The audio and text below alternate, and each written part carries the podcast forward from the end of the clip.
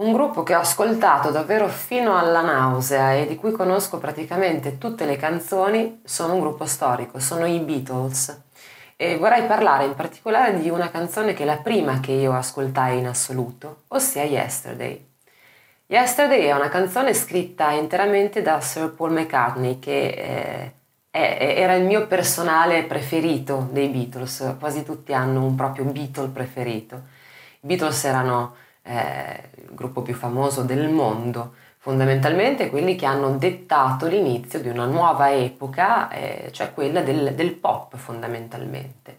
Ed erano composti appunto da Paul McCartney, da John Lennon, eh, da Ringo Starr e da George Harrison.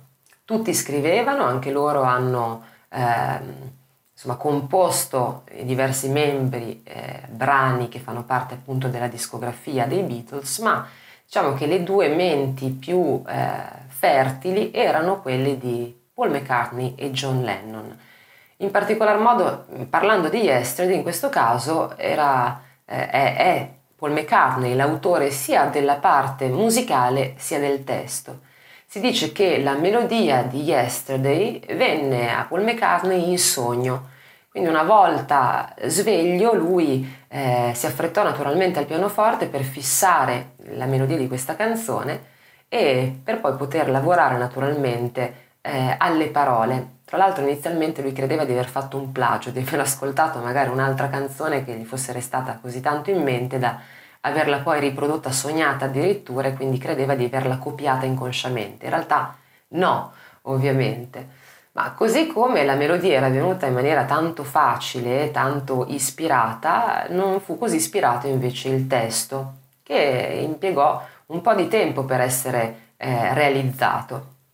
I Beatles pare utilizzassero dei testi finti quando componevano le canzoni, cioè utilizzavano magari delle frasi che stavano nella metrica della canzone, ma che poi non avevano in realtà un senso eh, adeguato o particolarmente ponderato. Nel caso di Yesterday il titolo finto che era stato dato era Scrambled Eggs, ossia uova strapazzate, che in effetti calza perfettamente sulla frase di Yesterday.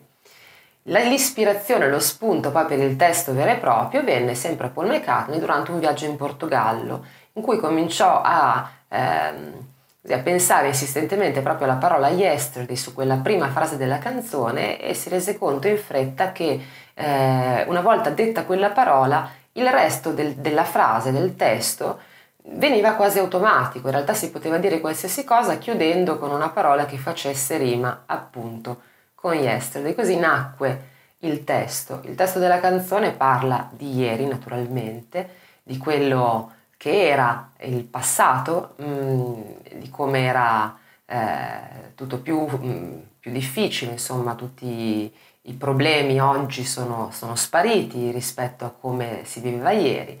E quindi è un testo fondamentalmente molto semplice, anche se in genere nei testi dei Beatles molti critici tendono a voler trovare un significato nascosto, una qualche metafora particolare. Recentemente Paul, Paul McCartney invece eh, ha dichiarato in un'intervista che non erano così oscuri o così ermetici. Molte volte quello che dicevano era esattamente quello che volevano dire, né più né meno.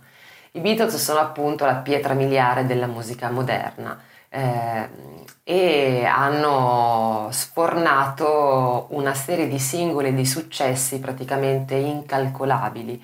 Eh, tutti noi conosciamo almeno una canzone dei Beatles, anche non sapendo che dei Beatles magari, e quindi hanno veramente condizionato totalmente tutta la musica pop e rock degli anni a venire. Gruppi eh, più recenti come gli Oasis o come i Blur si sono chiaramente ispirati in maniera fortissima ai Beatles e restano comunque tuttora un grande esempio sotto l'aspetto eh, proprio compositivo musicale, perché la forza vera dei Beatles era la capacità di eh, creare canzoni fondamentalmente molto semplici, ma proprio perché così semplici, eccezionalmente efficaci. E la semplicità alla fine eh, è la cosa più difficile da realizzare, da perseguire. Non è così complicato eh, in fondo scrivere una canzone complessa. poco intellegibile, poco comprensibile, è molto più difficile riuscire a creare qualcosa che sia semplice ma non scontato. I Beatles in questo erano assolutamente dei maestri.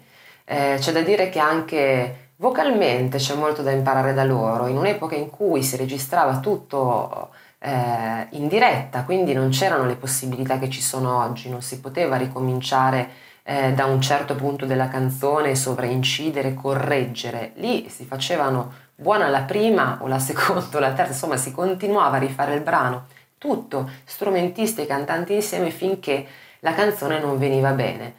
Ecco, c'è da dire che loro in questo eccellevano in particolar modo proprio Paul McCartney aveva una voce tuttora una voce molto precisa e molto capace anche, considerando anche che molte melodie dei Beatles non sono, eh, non sono così semplici poi da es- eseguire, non sono così facili da eseguire.